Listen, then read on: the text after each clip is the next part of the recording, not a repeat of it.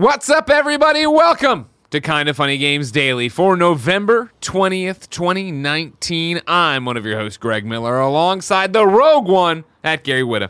Good morning. Good morning to you. The year is end of the year is fast approaching. going It's coming like right so up on fast. us. I Like know, I know. Thanksgiving's next week. Yeah. Is it? Yeah, Thanksgiving's the next week? Thanksgiving's next week. That's Yeah. right.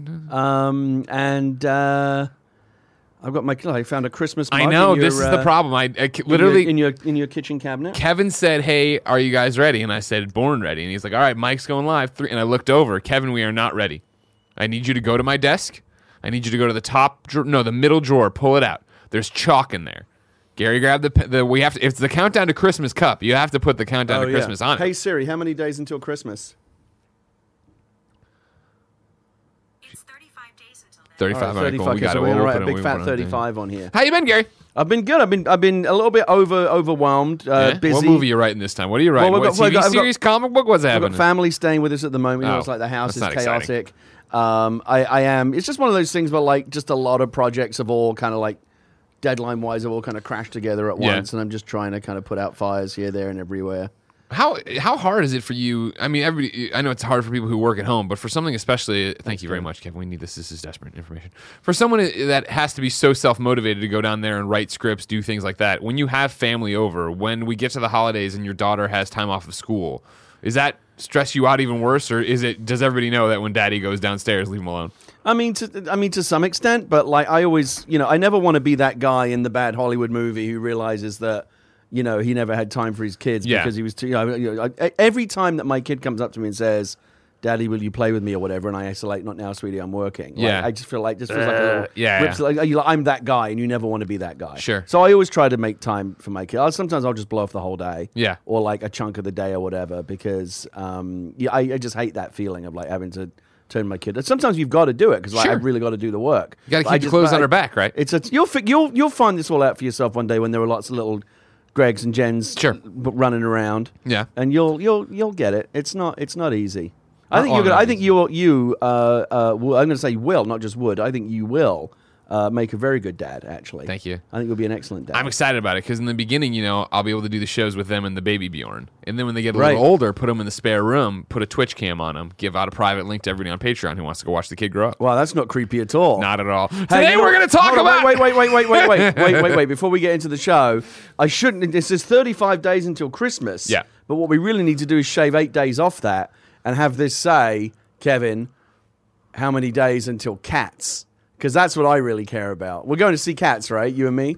We are. We're going. There is a small chance that we that I won't be Don't to don't go. do this to me. It, it's What do you? What, I was there's a- part of this there's a- conversation There's a small chance that what? that I won't be able to go. Why? Why? And, and- and why is that? I can't talk about it. He can't talk about it on the air. All right. Well, we. You, um, this was part of the whole deal. I you and I were going to go. I understand. Uh, uh, should I, Kevin floated this out yesterday. What? Should I mute Yeah, it? go ahead. We're going to mute the mics a second so Kevin Not can explain. only did you first hold on, hold on. the He's just muted the idea- mics. Uh,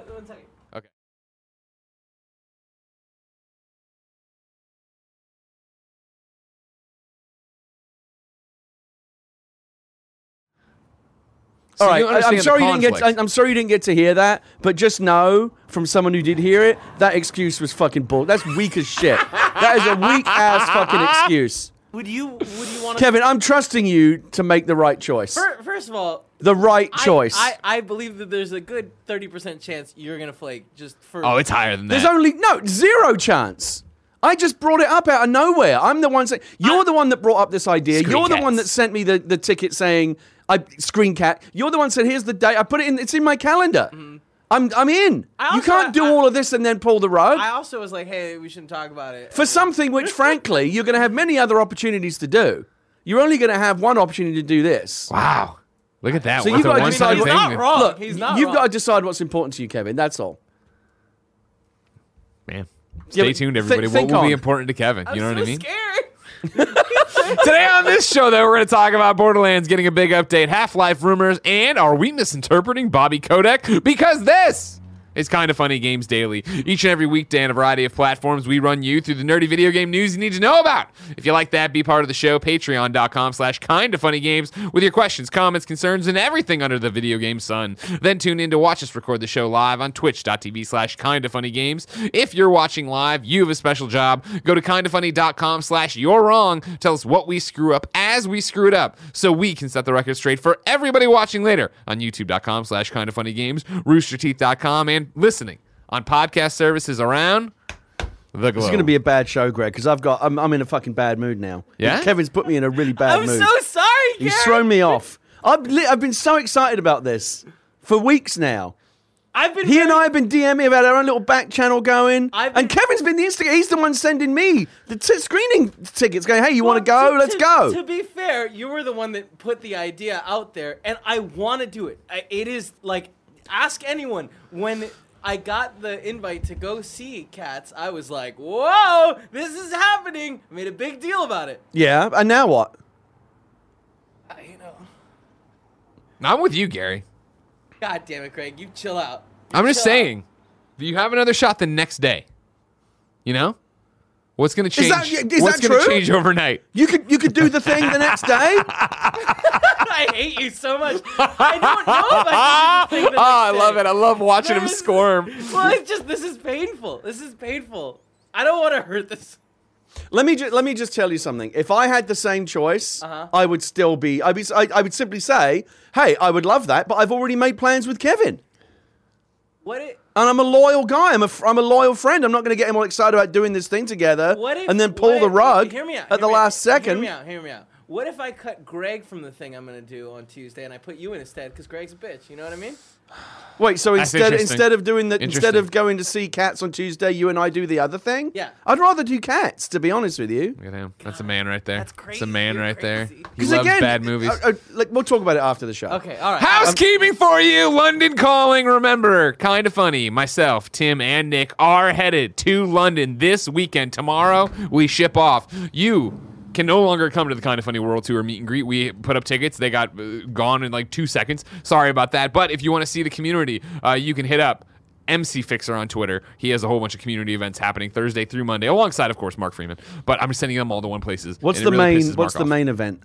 The main event is the kinda funny world tour meet and greet. And where is that? Can't tell you. Oh, if you got a if you got a ticket, no, if you got a ticket, you know. Oh, we just don't. okay. Want, Oh, you- we, you don't want everyone We don't want the doors up, right. being. I got we it. saw the. We've seen the movies with the the who's the guy, uh, John in Ringo and Hard uh, Day's Night. That's When one they're where being they, chased through they the chase them through the streets. We don't want You, to. think you imagine that might be what's going to happen? 100%. Lots Oh of my like God. teenage girls tearing their hair out. No, And you having to, 30-something like, men. You having to, you having to bu- overweight you thirty something bunch of men like neckbeards myself chasing yeah. you down the street. yeah, street. exactly. Vitas in hand. Yeah, Yeah, yeah. and you and you were piling into a into a taxi cab and then getting out the other Uber. side. Yeah, probably an Uber. Yeah, in an Uber. Yeah, Yeah. yeah. Yeah, I just can't have that. I got yeah. one tip for you when Oh, you're sure, in London. okay. You Fish should and chips? definitely do that Oi Governor act of yours as much. They as love it possible, over there. 'cause They they love it over they, there. They can't get enough of it. Every time I'd go up and I'd go to the bar and I'd say, "Hey, oh, Governor, can I have a beer?" They say, Yeah. "Ah, "That's a Yeah. good one." It's We'll- respectful. We'll, bring That you you're beer. We're gonna get you a you're to- special beer. We'll bring it. Go Yeah. sit down. I was like, "Oh Yeah. wow, what service?" Yeah, Great it's great. stuff. Uh, thank you to our Patreon producers, Blackjack, Zack Parsley, and Mohammed Mohammed. Today we're brought to you by ThirdLove, Upstart, and Quip, but I'll tell you about that later. For now,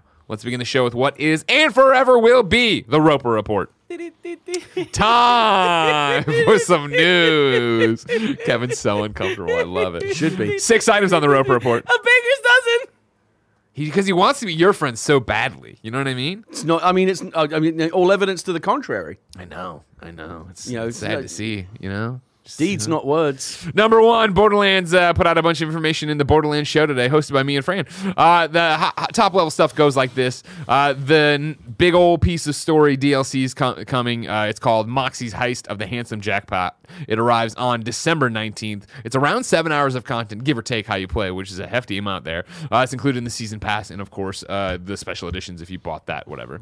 But the idea here, Gary, is we're going and infiltrating uh, Handsome Jack's casino. For, on, in an Ocean's 12 or 11 or whatever the Sounds hell like fun. type like heist. Yeah, are you still playing Borderlands? No, but I, I feel like I should. I was really. I, I don't know why I dropped off because I was really enjoying the Yeah. time that I spent with the game, Yeah. and then like I don't know, just life came along and I stopped playing.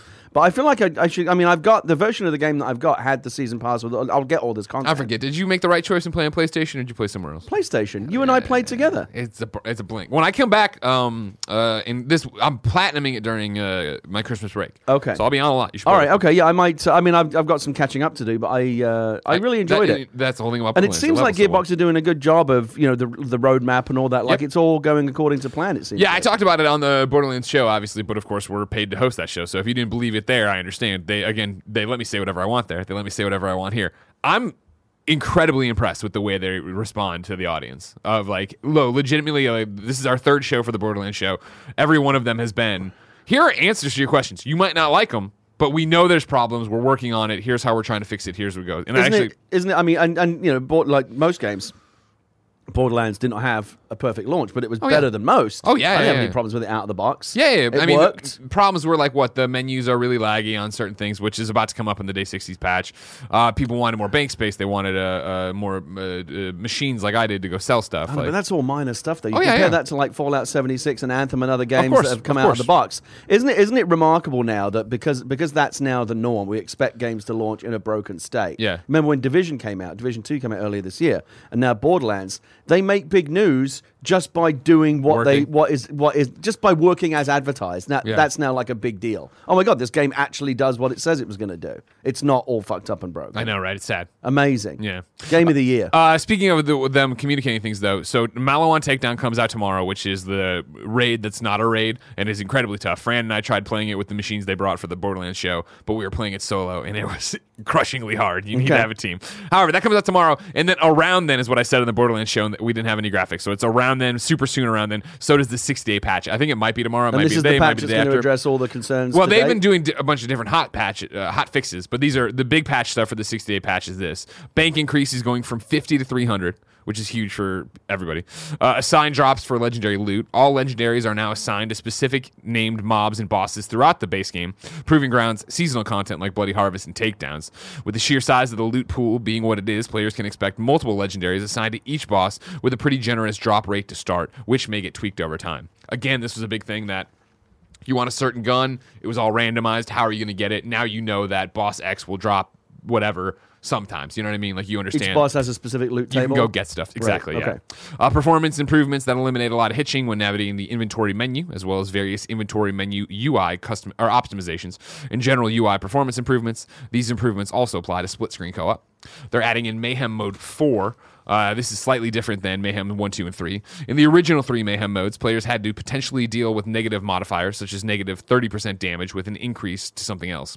Gearbox are essentially removing the negative penalties that apply to players. The, the, there will only be two, modi- two random modifiers one that applies to a bonus, uh, one that applies a bonus to players, and one that applies a bonus to enemies. Also, a new batch of legendary gear will drop while in Mayhem 4 to reward those players who are truly up to the challenge more vending machines, which was one of my big uh, complaints. So you can sell stuff on the run more often. That's handy. If you're one of these PC dorks, DX12 is now on by default. Fran tried to explain it to me on the show. I have no idea what he means. Uh, more bug fixes and stability improvements are coming. And then Gearbox is also making Borderlands 3 free to play on PlayStation 4 and Xbox One from November 21st first through the 24th. So you can jump in and check out Oh, all cool. that stuff. Yeah. They're doing a good job with Borderlands. Agreed. Yeah, I know. And again, I know it's easy to you could uh, you're listening to kinda funny games daily. You know who I am. Uh, it'd be easy if you didn't know who I was to say I'm a sellout or whatever. But I was talking to Jen about it today, watching the chat of just how it's so rare that you see a company, both 2K and Gearbox, right, delivering what people want month after month to where like chat isn't toxic on Twitch, right? The people, Right. Eight thousand people were watching live, and they were all Do they actually like super the, into the- it. They actually have like a positive community. Oh there? yeah, yeah. If you're if you're month to month still into Borderlands, and granted the community's expanded quite a bit because Borderlands Three was so successful, uh, they've done a great job of fostering a community that actually cares about it and understands what's going on. It's a really around. good. It's a really good game, and I'm surprised to not see it more in the at least in the conversation for the for game of the year. I enjoyed it. Well, I mean, it's not. It, I don't think it's. A, I don't think it, it would be game of the year, but I mean, I think if you're going to do like top ten, Yeah. maybe it would be in top ten games of the year. So what's that, Kevin? I'm saying, yeah, for me it would be up there. I, No, like, I'm just saying. Did, did you the- did you have something to add? I, I was just gonna. What? What? Sorry, what? Damn, Kev, you salted the earth, Kev. I'm sure. Yeah. You, I, I don't know. I don't know if you're still monitoring the show or if you've got some some better opportunity came up in the last five minutes that you may have switched over to. You're more interested in that now. I don't know. I'm also writing in a journal. You're writing in a journal. What are- is it are you about how much you hate, is it about how much you hate me? It- I don't hate you, Gary. I can't hate you. You helped make Rogue One a fantastic movie. Your emotions, are, yeah, I, I, emo- your emotions towards me are far more complicated and confusing. I get it. I get. I get that a lot. We are going to see cats. I'm, I'm not. I'm not going to let this drop. Um, we're going screen cats. It's too good an idea. See, like you want to do it. I you do, naturally want to do it. I do wanna Every do it. fiber in your body just naturally goes like that. um. So yeah, they've done. They've done. I really, I really. It's a good question. Why did I stop playing? I don't know. I just kind of fell off. Well, and there's a million I think another game on. came along or something, and because it's hard this time of year. You know, I've got such a backlog right now of games that I, I want to. I think it was Luigi's Mansion because something came along. I don't know, but um, I, re- I really, you know, it doesn't look like every other game. It's got a unique look. It's goofy. It's silly. It's fun. The gunplay and the combat is really satisfying. There's lots of loot. Like it's just a, it's just a crowd pleasing. It's a good popcorn game. to your comment, right? Uh, and I assume you're talking about obviously Game Awards nominations came out yesterday, right? I mean, just in general. I mean, I think I, think that you know you're, you're going to see more uh, of the award, the awards conversations beginning now. Yeah. and I don't think Borderlands Three will be much a part of the conversation. for but me with Game maybe Awards, it should be. It's a good for game. me with Game Awards, I was in. Obviously, I'm a big fan of Borderlands. I was happy to see it end up where I thought it should end up. Game of the year, no, it's just more Borderlands, which is great. But I what love about that, like in specific shooter Well, that's the point. like it that? got Okay. it's got it's got a nom for best action adventure game, and then it also got a nomination for best multiplayer game. okay. Which is both where I'd be like, yeah, exactly. If we're talking about and like because action adventure, and that's the weird thing is we talked about this yesterday, where I thought action best action game was supposed to be more shootery, but I guess since it is opening things and running quests, it's more of an action adventure. I don't care as long as it's nominated in one of those categories, great. And then multiplayer game for sure. I think with the way they do scaling, the way they do instance loot, the way Yeah. they do all this different stuff. Because you're like, I have to catch up. You don't. Right. You jump into me and you jump into my I mean, I game. and we just, I mean, I just want to like get to that. You know, you, you, you there's always that sense of whenever you're playing a game where people have levels. Yeah, yeah, yeah. And if you're a lower level, you always feel like a little bit inferior until Sure. like you feel like you're on the same perch as everybody else. Yeah, yeah, yeah. And I haven't played for a while, so I'm inevitably going to be behind. Yeah, I'm But I stoked to really get enjoyed back to it, yeah. Like the one, the one thing I really remember feeling good is like just the guns feel really good. Like when you like th- that everything, everything blows up real good. Mm-hmm. Oh, yeah. You know, good jibs. The guns feel good in the hand. You Yeah. know, just the, the rumble. Like everything feels feels right. And you don't forget, Ga- Gary, sometime before the end of the year, coming to Stadia. So there you go. You could start all fresh and just have it streaming wherever you go. You know. Stadia is like this amazing time machine, isn't it? Where you can play all the best games from a year ago. It's really remarkable. Number two on the Roper Report, Half Life Alyx is apparently set between Half Life 1 and 2. This is Matt Kim over at IGN. Valve Software officially announced Half Life Alyx, a new Half Life VR game, and the first Half Life title in 12 years. Valve says it will fully reveal details of the game later this week, which is actually Thursday, tomorrow. Uh, but new details have already emerged about its possible gameplay mechanics and setting. Ars Technica published a report with new details about Half Life Alyx. According to their sources, Half Life Alyx will be a prequel that takes place between Half Life 1 and Half Life 2. As the title implies, Half Life Alyx will put players literally in the shoes of Alyx Vance, Gordon Freeman's uh, partner introduced in Half Life 2. One of the core mechanics from Half Life 2, the physic- physics based gravity gun, will make a return in Half Life Alyx, sort of. Instead of a gun, there will be a new mechanic called gravity gloves, which sources describe as something similar to magnet gloves. Like the gravity gun, the gravity gloves will allow players to attract faraway objects and interact with in game objects that behave accordingly to realistic physics. Valve is reportedly interested in showing off the power of its Valve Index Knuckles controller with Half Life Alyx. A lot of effort has been put into making almost every in game object interactive and behave realistically. However, Ars is reporting that attempts to put another iconic Half Life weapon in the game, the crowbar, have been less successful. Do you give a flying fuck about this? Yeah, I really do. I actually Yeah? have, I have, I have very, uh, very passionate and very uh, mixed feelings about this news. Lay it on me. Why? well, I mean, I'm old. I'm, you know, I'm, I'm of a certain age. I'm of a certain generation. I, I'm old You're enough old, to yeah. remember when the very first Half-Life uh, demo came into the PC Gamer office back in what would have been like 97, 98, something like that. yeah. Um, and we were just all absolutely blown away by it.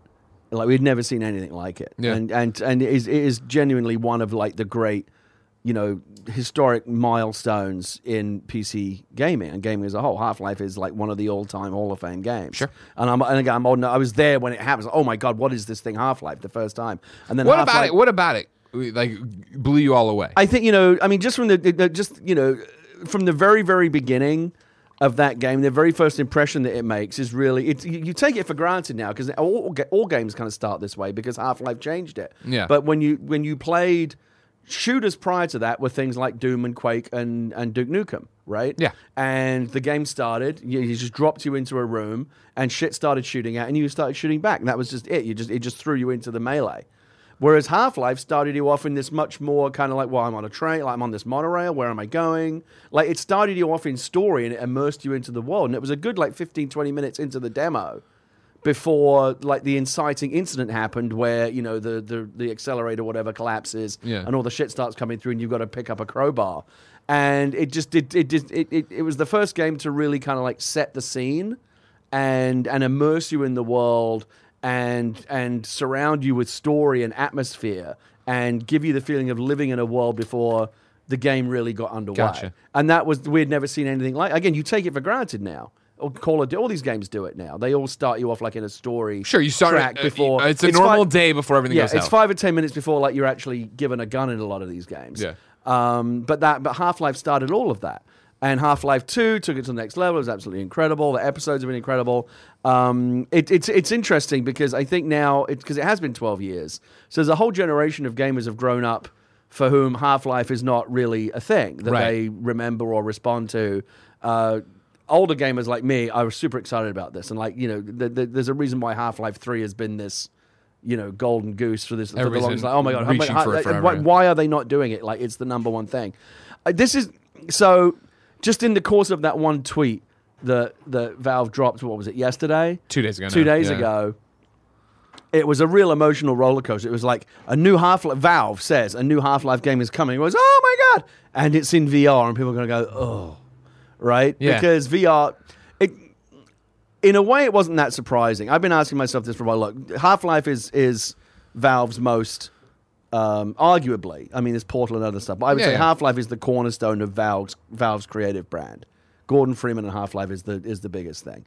Everybody want like if you ask anyone like what new what Valve franchise would you like to see come back for a new installment, I'm pretty sure almost everyone would say Half Life. Yeah. Except all Um, these Dota nerds, right? That's true. Again, that, and that's, that's- the and that's the younger generation. But Yeah. all the real gamers, all the oldies exactly, like me, we all know what's up. And VR obviously is incredibly important to Valve as well. So it always made sense to me that like that the next Half Life game would probably be in VR because if they really want to leverage VR, if they want people to like uh, uh, Danny O'Dwyer and I were talking about this yesterday, like he was saying, I can't believe I'm going to have to fucking drag all my all my Vive stuff back out again because Yeah. a new Half Life game is the one game that's going to make you do that. If you want to force people to pay attention to VR and think, well, shit, maybe I better give it a try, fucking Half Life game is the way to do it. So, it, from a business point of view, it makes a lot of sense for Valve to leverage their most potent piece of IP to to help, you know, boost something they're really trying to get off the ground, which Sure. is VR, and that's been slow to get off the ground. So it makes total sense to put those two things together. One hand helps the other. At the same time, and, and it's entirely possible that come tomorrow they will show something in, in VR that's absolutely going to blow us away. I get it with the gloves because they want to use the hand controllers. And Yeah, yeah, yeah. all makes sense. And the idea of like VR in a Half Life world. Again, I mean, I've got all the VR stuff. Like, I'll definitely try. I'm definitely in. But I think there were many of us that just wanted like a just wanted a straight up new Half Life game that doesn't uh, ne- doesn't necessitate VR, which not everyone is yet fully comfortable with. Like VR can be great, but I don't want to have to put the goggles. You, you, you don't want to spend long periods inside the goggles. Um, it's it, VR's still got a lot of holdbacks and problems. Sure. Um, so a lot of us just wanted a good old fashioned game on a on a TV screen or a PC Do you monitor. expect? Uh, uh, there's two different things here where I think Half Life Three has been so long gestating, at least in the minds of fans. Right? Is there no way that could ever live up to the hype? So then, and, and then the second question to that, even in there related, would be putting it into VR. Do you think they have a shot to drag you back mentally to 1997 when you're playing this VR? Yeah, I, I can't believe they're doing listen, this. I won't. I won't bet against Valve. I think that you know that if this is if Valve is putting out a new Half Life project in any medium, then you've got to pay attention to it. I mean, I again, I'm a huge. I, I definitely want to see what's up here. Is is this the Half Life story? I would. I mean, I would want to see next. No, I think Alyx is a great character. I liked Yeah. her a lot in the Half Life in Half Life Two and in the episodes. Um, but the you know, the last Half Life game li- literally ended on a massive cliff. Half Half Life Episode Two ended on a massive cliffhanger, Mm-hmm. and they've never, you know, we, we still haven't seen. There's no sign that there's ever going to be Episode Three. So instead of, let's imagine this: George Lucas put out Star Wars and The Empire Strikes Back, and everyone's desperately waiting now for Return of the Jedi because they Empire ended on a whole on a, on a whole new cliffhanger. Yeah. And three years later, when we're all expecting something like Return of the Jedi, like Chapter Three, to finish the story, George says, "Oh, you're not going to get that. I'm going to do some weird song. I'm going to do a Watto." Story. I know, Done. and, You and- and sold me on it. and you would I'm love in. it. I'm But people in. would be like, "What the fuck?" Yeah, yeah. I want to know what happens in the end of the, the, the, the story you've been telling for all these years. Yeah. that's what we care about. Why are you Why are you telling me about fucking Watto? because everybody loves Watto. You know what I mean? I knew see the was a- disrespect today. I knew that was a bad example. There's like two up. dozen hashtags for characters like Han Solo, Princess Leia, all this Yeah. stuff, and they all have their own little emoji. Put Watto in, nothing. No Watto emoji. Come on. That's a shame. It is a shame. You're right. It's a missed Um, opportunity. Thought Disney so- wanted to make money. I, I, I, I guess I would have preferred episode three, or I would have preferred just straight up Half Life three, Yeah. which would have functioned as episode three as well, like continuing that story that we want to see the Gordon Freeman story. Yeah. Um, at the same time, look, it's a new Half Life game from Valve. Let's ultimately that is super exciting. Whatever it is, let's let's all you know You think be, that- be excited about it. Does this one end in some kind of PT Silent Hills way? You think, where it's like it's like setting you up of what? I understand it's a prequel between one and two, look, but it's somehow like, hey, I think it is I think this this is this is a this is a, a side project. I don't think anyone should be expecting anything the size of a full on Half Life game or even one of the episodes, which were shorter experiences. Because one of the things we know about VR is right now, at least, shorter experiences are preferable. Uh, people don't want to spend hours and hours inside the glasses. There's a reason why we don't have like World of Warcraft VR yet and things like that. A because we're not quite there yet there yet with the technology, but also because we haven't figured out how to make people comfortable staying inside the headset for that long. Because sooner or later you just want to take the fucking thing off. 15, 20, 30 minutes is great, but after that you're like you just want to take That's a you, break. old man. I did four hours of Resident Evil once. Oh I was God, great. I couldn't, I couldn't it. do it. I couldn't Living do in it. that house. So my guess is this is going to be a shorter, a shorter experience, kind of maybe maybe maybe like a Vader Immortal kind of thing. Maybe Yeah, yeah. more to it than that. But I don't think this is going to be a full, a fully fledged, full on Half Life game. I think it's going to be a great Half Life experience. Mm-hmm. Uh, and, and again, it's Half Life. So, and you know, Half Life. Don't forget, twelve years is a long time. Go back to Episode Two, the last thing that they made. It still looks good, but you can tell it's a way older game. Like just seeing like the Half Life world brought back with what is possible today. Yeah. uh, with high end PCs. s- I'm, I'm fucking all in. I can't wait to see it. We'll I, I- I- I would be excited if there was a non VR option made available at some point, which maybe down the road they will. But right now, this is I can see what they're doing. They're using their most valuable brand to try and give a lift to something that, They that put really needs a lift, headset, which is their right? VR Yeah. stuff. Yeah. Uh, nanobiologist writes in confirming what you're saying. The Half Life 1 demo was circulating in 1997 with the final release on November 19th, 1998 on PC. There you go. Number three, Bobby Kotick thinks his politics shouldn't be in games. This is James Batchelor over at GamesIndustry.biz. I actually had to talk to Gary about this one beforehand because the headline getting tossed around I see a lot on Twitter is the headline of Bobby Kotick doesn't think politics should be in games. That's what I saw. Exactly. And then you read this article and it's not what he's saying. So it was this thing of, well, what do we do? And we just decided to read it and talk to you. Surely the media didn't twist the narrative to suit its own clickbaity ends. I, I don't even know if it's the media as much as people glancing at the headline and tweeting about it. The chief executive of Activision Blizzard has said video games are no place for political views, or more specifically, his. Bobby Kotick appeared on stage at the CNBC Evolve conference earlier this week for an onstage interview where he was asked about everything from his rise as CEO to the future growth of video games. Toward the end of the interview, um, yeah, towards the end, the interviewer asked Kotick's thoughts on the fact that so many CEOs are being asked or expected to lead the conversation on political issues. Quote, from Hong Kong and democracy to gaming addictions and beyond, since politicians are more reluctant to comment. Kotick said the company's ability to gather large audiences around entertainment products through which you can communicate make it comparable to Facebook, but emphasized that Activision is focused purely on video games. Quote, We're not the operator of the world's town halls, he said. We're the operator of the communities that allow you to have fun through the lens of a video game. My responsibility is to make sure that our communities feel safe, secure, comfortable, and satisfied and entertained. That doesn't convey to me the right to have a platform for a lot of political views. I don't think. I think my respo- I think my responsibility is to satisfy our audience and our sh- stakeholders, our employees, our shareholders. But I think there are some business people who are incredible examples of character and integrity in principle and have what you see are the great attributes of leadership. And I think that they are incredibly inspiring for me. But I think, you know, they do have the right to articulate views and visions and voices about government and policy and politics, and I love engage and I love engaging with those people.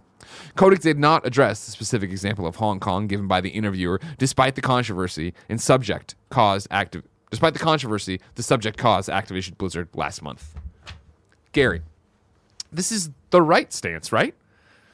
Well, I mean, kinda. I mean, it feels a bit word salady to me. Of you course. know, like he's honest in that he says when the most honest thing he says here, and the most direct thing he says is, "I think my responsibility is to satisfy our audience and our stakeholders, our employees, our shareholders." As I always say, at the end of the day, companies like Activision are not patrons of the arts; they exist to, to increase shareholder value. Yeah. and if he can do that by um, steering clear of politics and, and not doing anything too you know uh, uh, controversial, then he's going to do that. It's it's not a morally Activision is not a, and it's, it's not.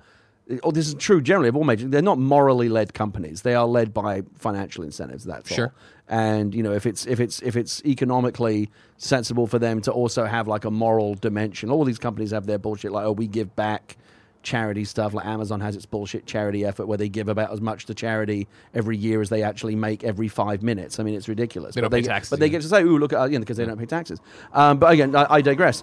Um, look, should the, the bigger question? I, I I get I, get what you're saying about how the media narrative has, has has taken this the wrong way a little bit. He's he is kind of saying that he's saying here a little bit like you know we want our we want our communities to feel safe, secure, comfortable, and satisfied and entertained. Which basically me it kind of sounds like to me like don't challenge them or give them anything that they might find that might make them uncomfortable. And I would argue that video games are a form of art, and all art in, in some way or form is about challenging your preconceived notions and making you feel uncomfortable and taking you out of your comfort zone. Some art is merely about entertaining you and having fun. Is Luigi's Mansion 3 political? No. Should it be? No, I mean, like, no, it's just a just a fun time. Sure. But specifically, let's talk about Activision. What's their number one franchise? Modern Warfare. Call of Duty, yeah. You cannot make, and you can. I've just been playing the latest game, and it's great. The story campaign's really good, and part of the reason why it is good is it seems like they've at least tried to frame it in the political context of you know what real world conflict looks like. You can't ha- you can't make a game about Russian terrorism and ultranationalism and Middle Eastern uh, conflicts and, and how you know the Western nations deal with it and and not have that touch on politics. That's exactly what the story is about. And if you don't do that, you're doing the subject matter and your audience a massive disservice. So it's kind of I, I, it's weird for in a way for Bobby Kotick to be saying I don't think our games should be political when their number one selling game and arguably their only real selling game. I mean, literally, what what, what the fuck else has Activision even put out these days? Well, Activision Blizzard. I mean, Act- well, Blizzard. To, to, to set Blizzard aside, what does Sure. Activision put out what's that? Rate? apart from their annual Call of Duty games? Fucking Spyro the Dragon. yeah, yeah, they're doing some Spyro out there. So, aside from it, it, it's it's weird when they, they make all their money from games that are inherently political. And I, th- I actually think that their their most recent well, it does a good job of not rubbing your nose in it, but it does in a in a kind of popcorny Tom Clancy way. It's it's you know it, it's it's talking about the way the world is, and, and have you played through it? not all the way. I'm about like halfway through Okay. it. But it's Yeah, you have the guerrilla it's- fighters, it's- you have the- yeah. It's obviously a poli- it's uh, it's obviously a poli- obviously uh, a game that has a political theme, and it should have. You can't talk about modern warfare and modern combat and, and the way that nations Sure. you know interact with each other militarily and stuff like that, and terrorism, and how of course that's political. So for him to say that it's not in some way, I think is a But bit here's of a my deflection. thing: is again, I still feel like.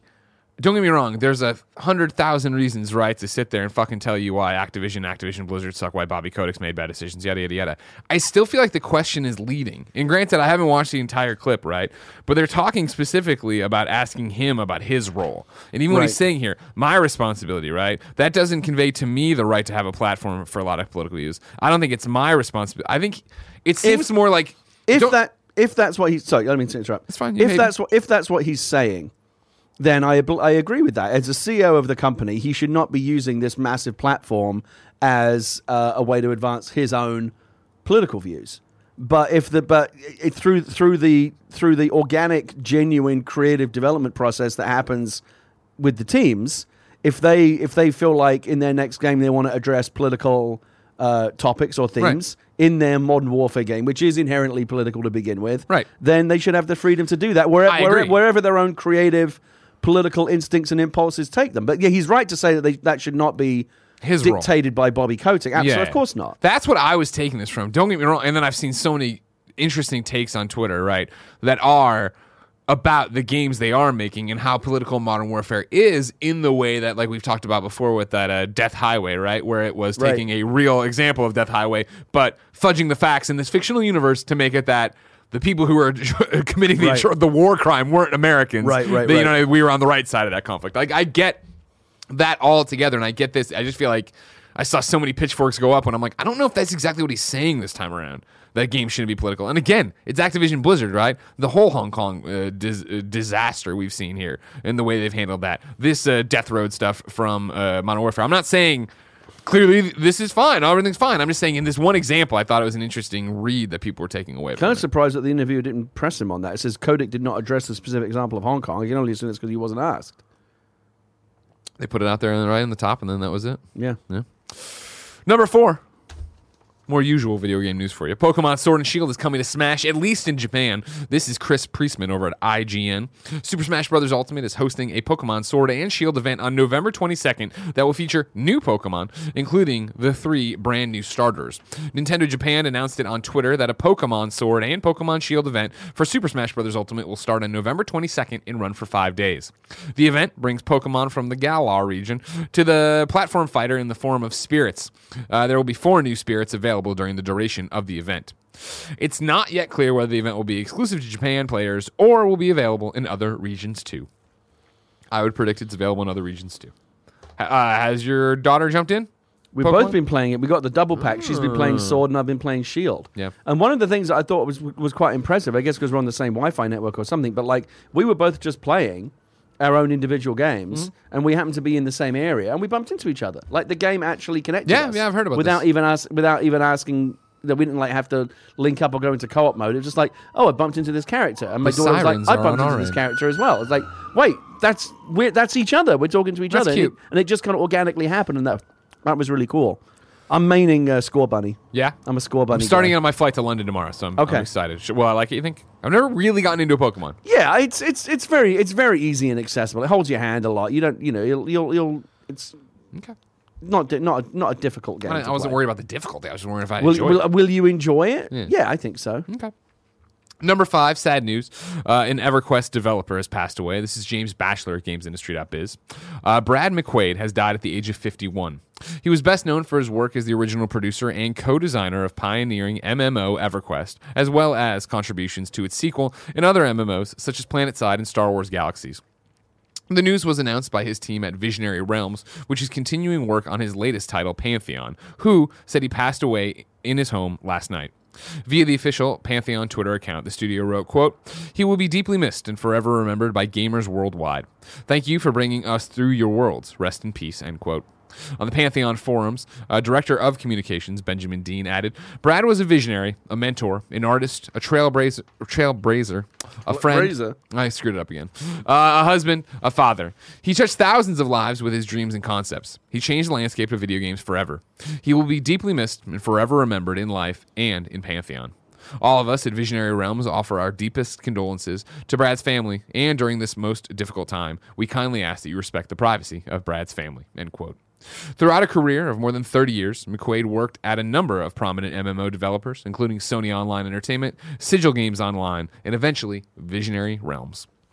Sad news. We wish his family all the best and all of his friends, obviously. I, I, I expect we might be seeing a few. You know, it's it's it's it's nice and uh, it's it's nice in a way when when you're able to leave something um, behind. Like we're all mortal, we're all going to be gone sooner or later, but we Yeah. all like to think that we'll leave something behind that we can be remembered by. You know, I've got. I know fucking the movies that I've made. You've Yeah. got shirtless Spider-Man. Like Of we've course. all got things that will echo throughout That's true. history, Yeah. e- long after we're gone. In- and in- and he in- made an he made an entire world. Like EverQuest is still the original EverQuest is still going, and I ex- I I fully expect that you will see a lot of people coming together in um, EverQuest to do little kind of tributes and Oh events yeah, and for things sure, like that. for sure, yeah, as it should be. Uh, number six on the Roper Report and final for the day. Um, former directors of Arkane Studios have announced a new independent game studio. Kevin, this is the one with the asset. 20 years after the creation of Arkane Studios, former president and creative director Raphael Colantonio and former executive producer Julien Roby announced WolfEye Studios. As a fully distributed team, WolfEye Studio aims to create games in which players live their own adventures in rich simulated worlds that respond to actions and decisions in ways that are unique to each playthrough. Today, the studio released a teaser image for its first title, which will be announced at the Game Awards in December. You see it right there. Ooh, WolfEye Studios thing. If you can't see it, uh, cool color scheme. Looked comic booky. Dude with the staff. Uh, some kind of weird. What's that on his head or backpack? I can't tell if it's a backpack or if it is a head. Looks like it might actually be a head. Maybe it's a statue head. Maybe it's a statue head. Maybe it's a skull. Something like that. Yeah.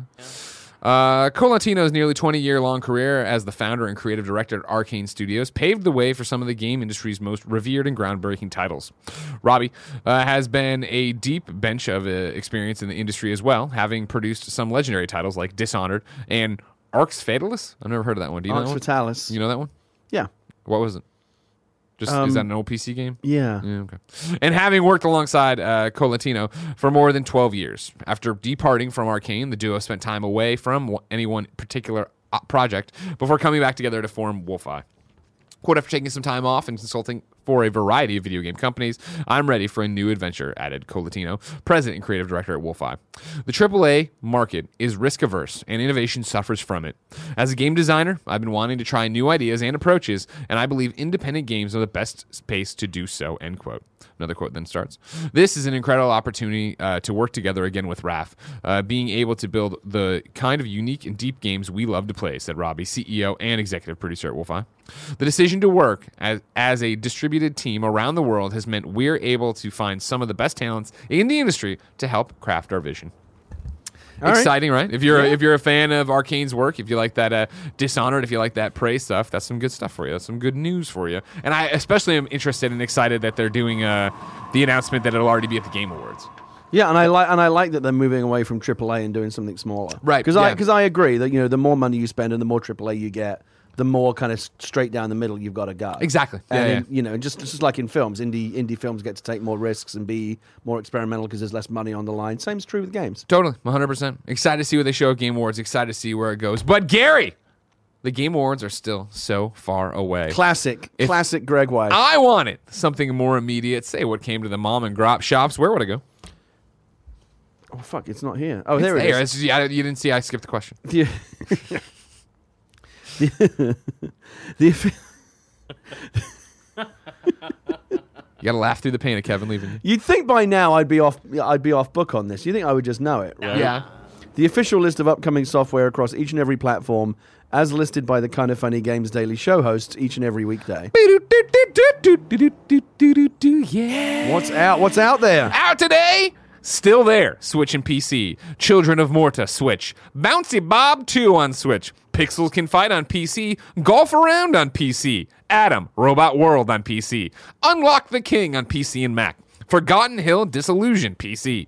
Ebony PC. Uncharted Ocean PC. Linked Mask PC. Hermes Rescue Mission PC. Hexadrift PC and Mac. If you had to take one of these games with you on your plane to London, just purely based on the title, Fuck. what would you take? And it's the only game you get to play, and you have no information other than the Oh, title. Because I'm pretty sure you don't know anything about any of these games. No, right? God, no. God, Okay. no. Are you kidding me? They're What would you take? PC dork games. Oh, God. it's not easy. It's is it? I don't not know what I would take. all. I would. I guess I would say Forgotten Hill Disillusion. What do you think that is? I have no uh, something a horror game maybe. Kevin, can I see what Forgotten Hill Disillusion? have a look at that one, Kevin? Yep, give me two seconds. No problem, no rush. What do you? What would you take? I don't know. I mean, none of the. It was either going to be that or still there because it's on Switch. I Did feel I like see that- Bouncy Bob 2's maybe Hermes? Rescue Mission. I don't know what that is. Uh, Sounds like it might be. It could be like a Mars, like a space kind of thing. I don't know. None of them sound super exciting. there we go. Here's Okay, Forgotten Forgotten- Hill. Okay, here's Forgotten oh, Hill. No, I on can already tell. I don't Welcome I to did- Forgotten Hill. Okay, here we go. Oh no, I don't know if I like. What my did you choice. pick? What it's a did you horror pick? game, so I got that right. Oh, you know what? Hold on. Is it just an? Is it a visual novel or is it a? Oh, Oh, I got some puzzles? gears. I got some puzzles. Puzzles. All right. Okay, I got to send things across. Okay. All right, you know okay. what? I'm I'm going through this weird. So it looks like a haunted house. Yeah, I'm, I'm trying game? to get through this Uh, It's scary. making me uncomfortable. Kevin, you love squids. No, Okay. This is yeah. the kind of thing This that would would- keep me entertained. Uh, not, it would keep me. but it does have puzzles. I don't want to go out there. There's so many puzzles. I'd be definitely going to be. It's one of those. I'd be noodle scratcher. You know. what I Leah mean? would like this, but this this is the kind of game that would drive me what's drive me happening nuts. Gun Hill Disillusion coming. Oh, it's on the App Store too. Interesting. I'm gonna go with. Uh, uh, can you pull Bouncy Bob too, Oh God, Kevin? Because that's I feel like, I feel like I just want. I'm, I'm, I don't want to take any risks. I want to take something that feels like it's gonna be fun. sure. And Bouncy Bob 2 on Switch. Is All what right, you- let's see. Let's see. No, you Bouncy know Bob what? 2 Nintendo vi- it's Switch got gameplay. some colors. All right, here we Got go. it. Simple yeah. controls, Jumps, attack attack, and jump. yeah, sure, I sure. like that. Here we go. And Let's here we go. Level select. Come on, go. Bouncy Bob. What do we got here? All right, so it's a platformer. But it looks like you. Oh. It lo- yeah, it looks like it's a twin stick, but you're bouncing off of everything you touch, so you have to like spin the stick on where you're gonna go. I feel I made a bad choice here. It does It's look got a like weird I mean, mechanic you, to it. It's definitely uh, look. That's another player, right? So you're fighting against. You could play with your I'm daughter. jump forward more. Oh, there's CPU. No, that's a- yeah, it's there's a CPU. I, I, the couch covered it. Sorry. There's player two. You can play this with people. I mean, you Maybe. get what you get. Maybe. All right. Uh, PUBG Update 5.2 is also available on PC right now with the Spike Trap, uh, the Kendi updates, and more.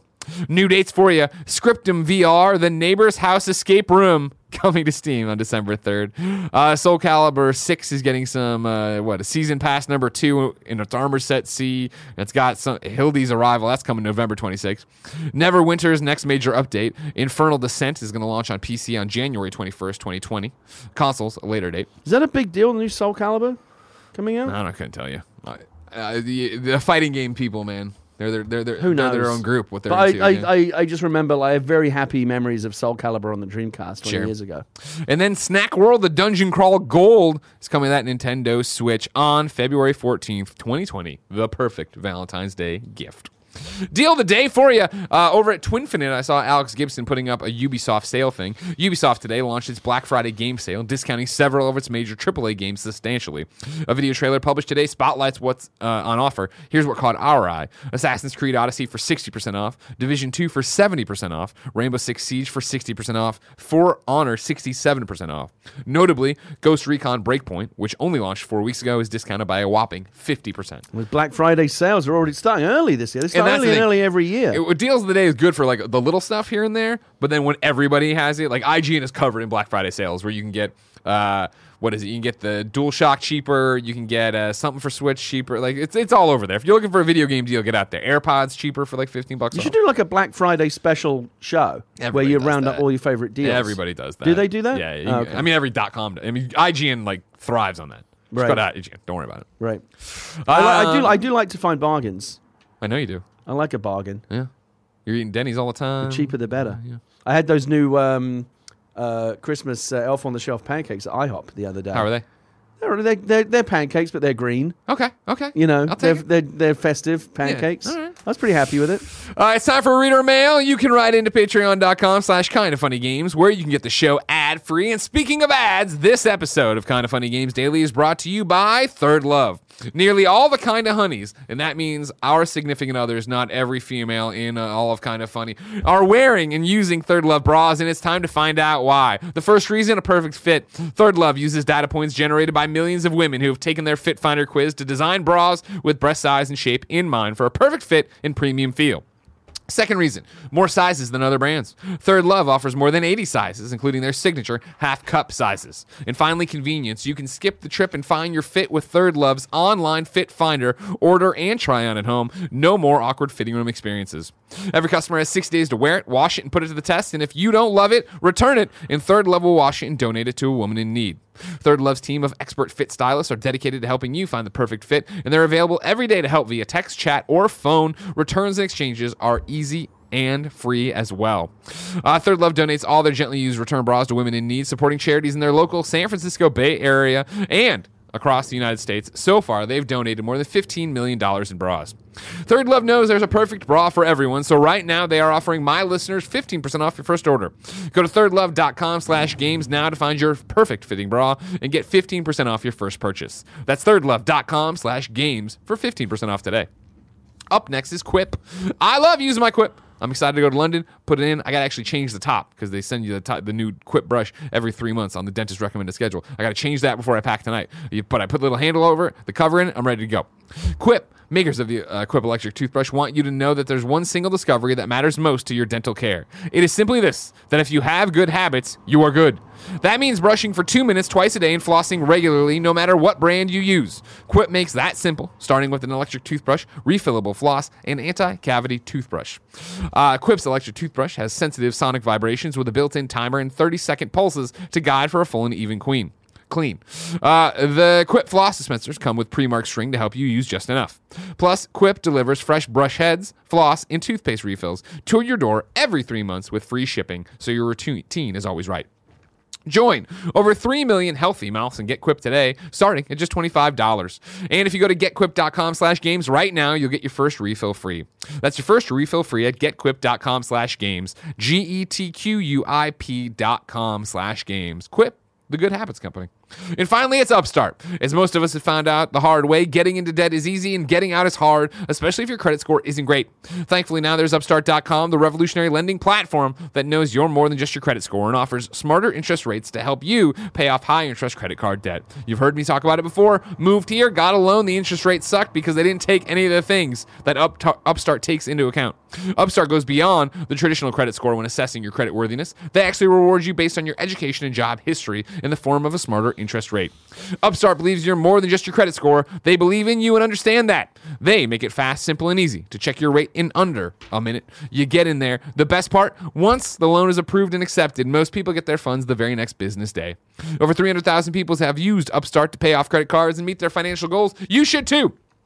Free yourself from the burden of high interest credit card debt by consolidating everything into one monthly payment with Upstart. See why Upstart is ranked number one in their category with more than 300 businesses on Trustpilot. And hurry to upstart.com slash KF Games to find out how low your Upstart rate is. Checking your rate takes only a few minutes. It won't affect your credit. That's upstart.com slash KF Games, games, games, games. Gary, Gary, Gary, where do I want to start with you? What do you got? Kevin Gary's on the show. Kevin Gary's on the show. He is indeed. There it is. There it is. Thanks. No, it's fine. I understand. Wow. It's he's. I'm not gonna even say it. This is a cat's rebuttal. I'm not gonna say anything about it. You know what I mean? Yeah, I'm not sure I really wanted to get into this cats war with with uh, Kevin because he he's the man behind the behind the curtain there with the levers and the buttons. is, He you know I can mean? do all Yeah, kinds of things I'm to worried me. about everything. I'm worried about you guys. I want to see you guys. Kevin, come- have you just? I just want to check in. I know pressure, but like, have you had a chance to think about what we what we talked Well, about? let's let's talk about after. all right, okay. Let's talk about after. I just as long as you've given it some. Like, I'm I, definitely I hope you at least it would have I thought about it a lot. given it some. Okay, given it some real I- consideration. but I started thinking about it yesterday. just think about just think about my up. feelings. Is all I'm and, the- asking. and they're very important to me. Okay, all right. You know, I want you to know that. I do have. I know I, I come across as Oh, brash and acerbic. Oh, I and. I give out a lot You're of grief a to crab, you people, know? but I am You're crap. human. I do have. I do Hard and have feelings. outside, Prick me, do I inside. not Suck bleed? sandwich writes in to patreon.com slash kinda funny games. Suck sandwich. Suck sandwich. Patreon.com slash kinda funny games and says, Now that we've seen the Game Award nominees for 2019, I have one question. Will Nintendo games ever be taken seriously enough to win Game of the Year? Putting Breath of the Wild and Super Smash Bros. aside, we hardly see Nintendo titles in the same conversations when it comes to awards and Game of the Year contenders. It's always, quote, what's the best Nintendo game? And then, what's the best out of the rest this year's releases? They're hardly ever one and the same. I feel like Nintendo games are too often criticized for what they aren't rather than what they are. Obviously, there's merit in looking at all games as a whole, but I feel comparing something like Luigi's Mansion 3 to something like Death Stranding is comparing apples to oranges. They both have their own strengths and merits, they're just different. Is this fair? Should reviewers and critics be more inclusive when deciding the year's best ofs? Or is Nintendo doomed to mostly sit on the sidelines while other AAA releases hog the limelight? Suck sandwich. I, I mean, I gotta disagree on a lot of stuff here. First off, they're not ignored. You you bring out without you know Breath of the Wild I mean, and Smash. Breath of the Wild sweep the board last two years ago. yeah, and, and, and that year I was And like, Odyssey, right? I was like, I liked Odyssey more for Game of the Year than I liked. yeah, it uh, was really it was really Breath Nintendo versus Nintendo. They had they were only the the, the, the only two serious contenders for Game Right. of the Year two years ago, if, if I'm getting it right, were Breath of the Wild. Yeah, Wild. 'cause last year was God of War and Red Dead, and and, everything else was like best of the rest. Exactly. And so I think eh, like let's even so let's admit that like Nintendo gets its fair share in there, right? And even when people were like all high on Skyward Sword, like a bunch of dum dums, that you know they like that one a lot. They thought that. Yeah, I don't understand when he says we hardly see Nintendo titles in the same conversation when it comes to awards. And just two years ago, they dominated the awards. They had by far and away the two best games in But the I, let's so, so let's throw that out. That's a bunch of bullshit. But tossing it in here, Sorry, like- suck sandwich. No, no, no. Well, I mean, I think I feel like comparing something like Luigi's Mansion Three to Death Stranding is comparing apples and oranges. Well, yes, but that's welcome to reviewing and talking about video games. You have to sit there and talk about. I love Luigi's Mansion. I know you love Luigi's Mansion. I love it. I don't think Luigi's Mansion is game of the year. I, I, but where I just, I, I, don't, I think it probably isn't either. And I say that having not played everything yet. There's still a couple of games I Sure, need sure, to catch sure. up on. Uh, but I do. If I had to make a short list, it would be on that list. Luigi's Mansion Three is fucking great. Yeah. it is a little mini masterpiece of game design and craft and artistry. It's beautiful all the way through. It's fiendishly well designed. It's ingeniously well designed. The whole family. Except for that one fight with the inner tubes in the water with the spikes. that the was a bit. Well, it's the the trick is to go. You've got to go into some of the boss battles. You've got to go into co-op mode, Yeah, yeah. and that's fine. Um, the co-op mode's really, really cleverly well done. Uh, it's a, it's a great, great game, and I wonder if. To, to this question's point, it might be getting a little bit looked uh, overlooked just because not because it's a Nintendo game, but because p- people think of like Luigi's Mansion as like second string Nintendo. Like it's not Zelda, it's not Sure. true Mario. Luigi's Mansion is this little thing off to the side, uh, and everyone who, it would- everyone who played it loved it. But I do think that there's a But I love it a- in a different way. Like I love it. I love it in a different way than I love uh, uh, Star Wars. Than I love Death Stranding in terms of like what it's making me do and the the cortex is it's lighting up in my brain. Luigi's Mansion, outside of that one boss battle, I never felt challenged in. Yeah, I mean they're very different games. In Luigi's Mansion, I'm battling ghosts, I'm solving puzzles, I'm fighting bosses, I'm doing cool co-op stuff with Luigi. Get to I'm the punchline. Go ahead. I know where it's And going. in Death Stranding, I'm trying not to fall over. So you know those are those are very different. Those are very different games. Um, you know, one is one is one is a lot of fun. And the other one is I don't know what the fuck it is. several several hours in now to Death Stranding as I am in. You ready to walk away? You know My, what? so I've got my dad visiting at the moment, and I, I had it on while he was like on the couch. Yeah, yeah, And yeah. I was, and he sat down. and He's like, "Oh wow!" He, he, he- he was like, "Wow, graphics are Beautiful, really good yeah, in video right, games." yeah, I said, yeah. "Oh yeah, they've really come a long way." And he's watching for me. He said, "Like, so what's the deal with this game? Like, what are you doing?" Like, and I was like, "I have no fucking idea." Yeah. like right now, I'm just trying not to fall over. It's basically the most expensive version of QWOP that's ever been made. right? Yeah. I don't. I. I'm gonna. I'm gonna try playing a, a little bit more, but right now it's not doing it for me. And I love Kojima, and I fucking. I hope that he makes video games for the next 50 years and never stops because I love everything that he does. And Metal Gear Solid, and I love the fact that Death Stranding is something that got made. And Metal Gear, Metal Gear Solid 2 is one of my all-time favorite games. But De- I don't think Death Stranding is my cup of tea. I understand. It's too boring. That's fine. Um, but Luigi's Mansion. Uh, I, I got to digress there. But No, it's funny. As soon as you started, Luigi's like, oh, here Mansion comes. Three. Comes I the would say tongue. Luigi's Mansion Three and Borderlands Three are probably the mo- the two games that I just had the most straight up fun playing this year, and that should count for something. I'm surprised Modern Warfare's. I, again, Call of Duty. I think there's a Call of Duty tax. Like, oh, that's not cool. That's just a big juggernaut game. It can't seriously be the best game, and maybe it's not. But I I, I would argue that it's in the ten best games of the year. Maybe Sure, even but you're top down to five, right? Wait, what? So what? What? What? What's on the short list for this thing? Game of the year? Yeah, Game of the year right now for the Game Awards is this: Control, legitimate. Death Stranding, Eh. Super Smash Brothers Ultimate, Eh. Resident Evil 2, Eh. Sekiro, Sekiro, Okay, yeah, sure, but not, not my not my kind of game. But I The Outer really good. Worlds. Okay. I don't know. I feel like there's some big stuff missing there. Yeah? I think What- Luigi's Mansion should be on the list. Uh-huh. I haven't played Jedi yet, but I don't want to get into that. I know it missed the cutoff, and there's this weird thing that happens. That's a real bummer. That's a It's a total bummer. Huge bummer. Real well. Yeah. yeah. How how do you how do you have end of year? How do you have awards timed in such a way that there's a whole there's a whole area like at the end of November where like some of the biggest games of the years are coming out, like Jedi, that can't be considered, and now have to go into next year where there's no way they're going to win next year because they're going to be considered like oh that's a, that's an old game. We want to talk about the new games. I think it's bullshit. Well, I, hold on. E- Evan M writes into patreon.com. Eminem wrote into No, no, Patreon? Evan, Evan, Oh, Evan okay. M, Evan M. That would have been fucking That would great. be insane. You kidding me? Marshall Mathers you writes imagine? in. Oh my God. I would god, love that. You gotta get uh, him on here. Patreon.com slash kinda funny game says EA slash Respawn had every opportunity to release press copies for Star Wars before the Game Awards nomination deadline, but still chose to release press copies late. My question for discussion is Is this an indictment on what the Game Awards really mean to big AAA developers? That is, the Game Awards don't mean much to them. I believe that if EA slash Respawn played ball with Geoff and the Game Awards, it would have been nominated in multiple categories, potentially even winning. But instead, it has missed the deadline, and while there is a chance it will appear in the 2020 Game Awards conversation, the hype around Star Wars will most certainly have cooled by then. Was this a mistake, or do these Game Awards accolades mean nothing to big developers?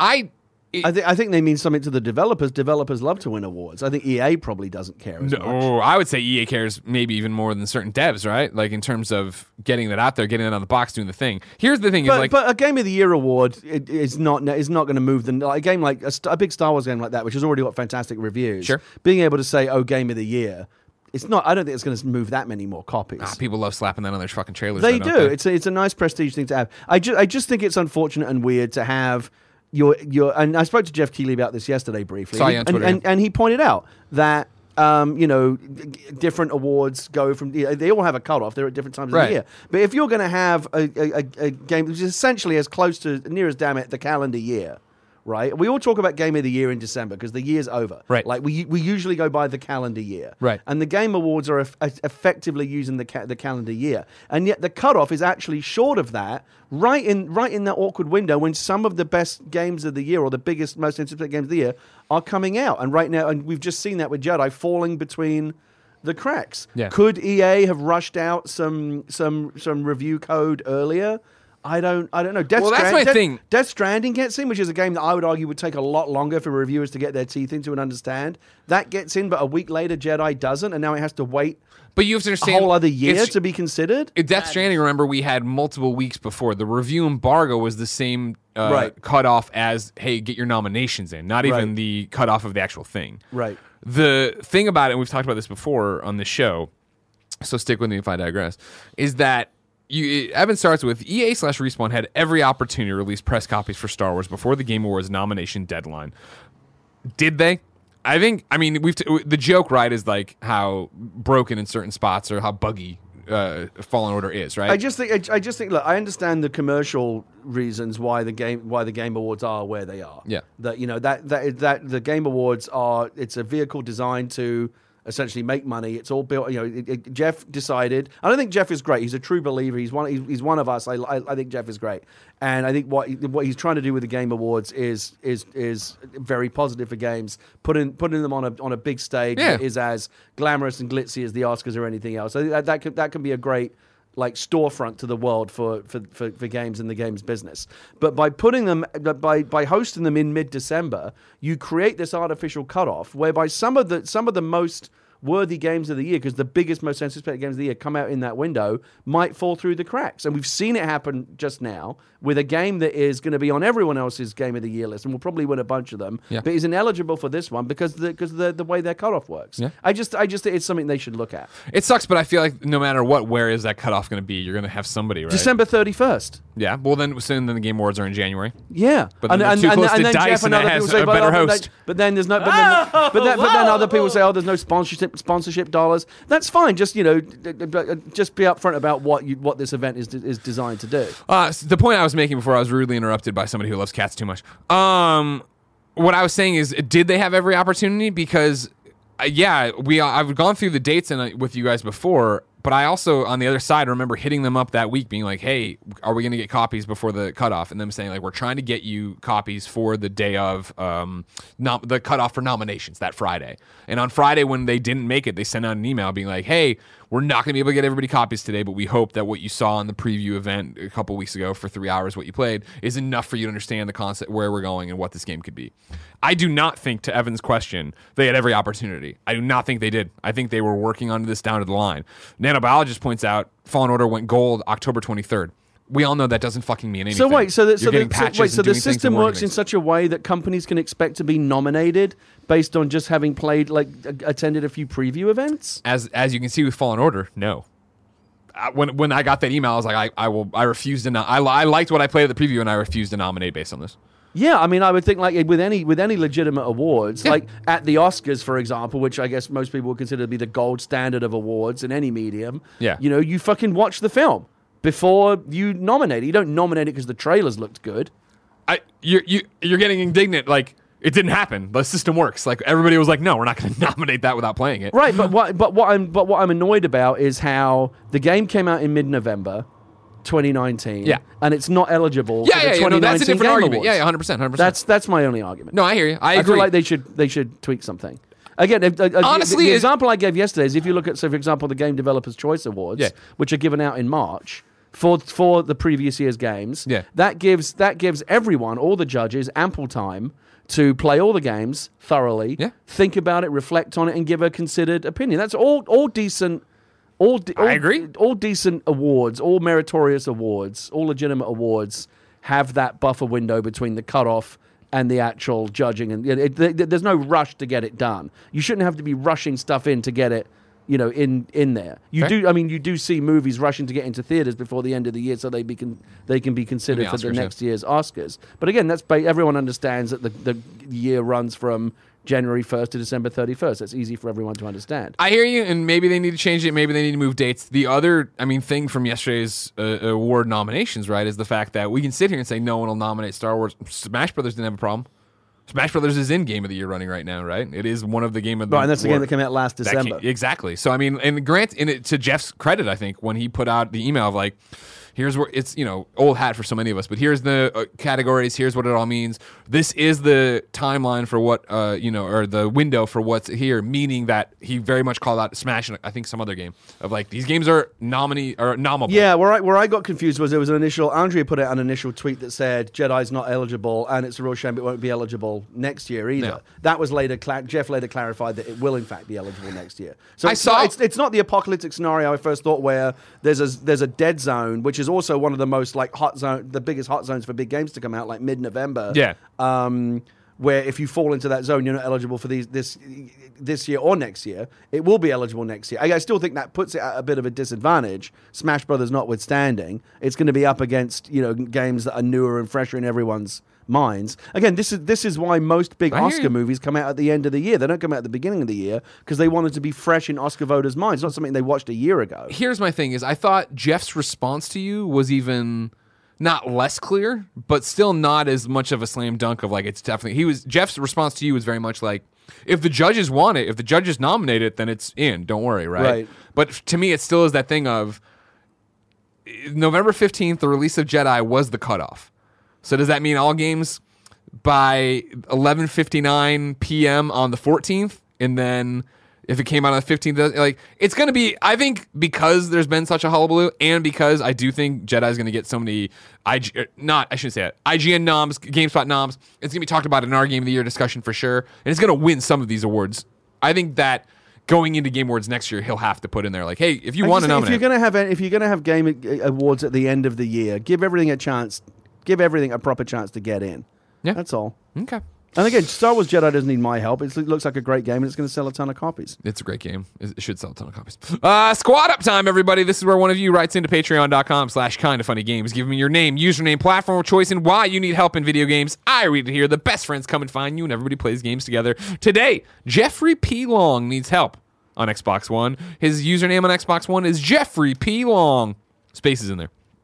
Hey guys, I need help on Gears 5. I still need to mop up some Tour of Duty medals for Versus mode. So if any of you guys feel like helping slash carrying me through some Versus games, add me and let's play together. If you want to play Gears 5 with Jeffrey P. Long, hit him up on that there Xbox. That's another one on my backlog. My backlog is embarrassing. Gears Five. I guess that. I guess that's not being considered Game of the Year contender either. Huh? No, but it got nominated in there for Like vocal the performance and then I think uh, the action game.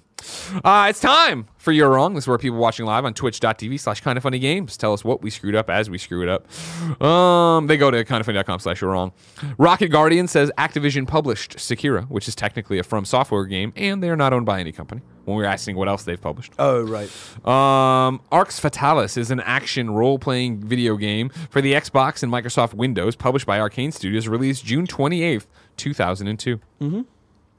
Um, Kebab says, to Gary's point, Undertale, a certified classic, missed out on many Game of the Year awards because it released at the end of December, meaning many outlets like IGN and the Game Awards themselves never even shortlisted it for any category. There you go. Game of the Year awards need to be after the year is over. I agree. I hear you, kebabs. And from the other side of that conversation, what I'll tell you is once you get to January, people really don't give a shit about the last year anymore.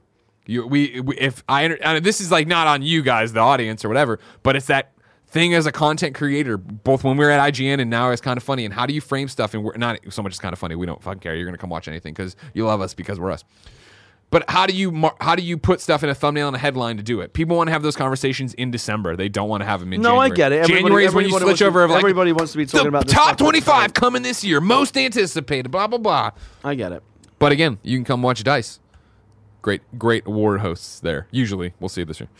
Uh, God damn it, Rocket Guardian says more of a. You're right. Yes, Jessica Chobot is definitely a better host. got me. Got got. got got got again. Uh, I don't care about this. Are you doing the Dice Awards again this year? We'll see. No, no announcements at this time. Um, there you go, ladies All and right. gentlemen. This has been kinda funny games daily.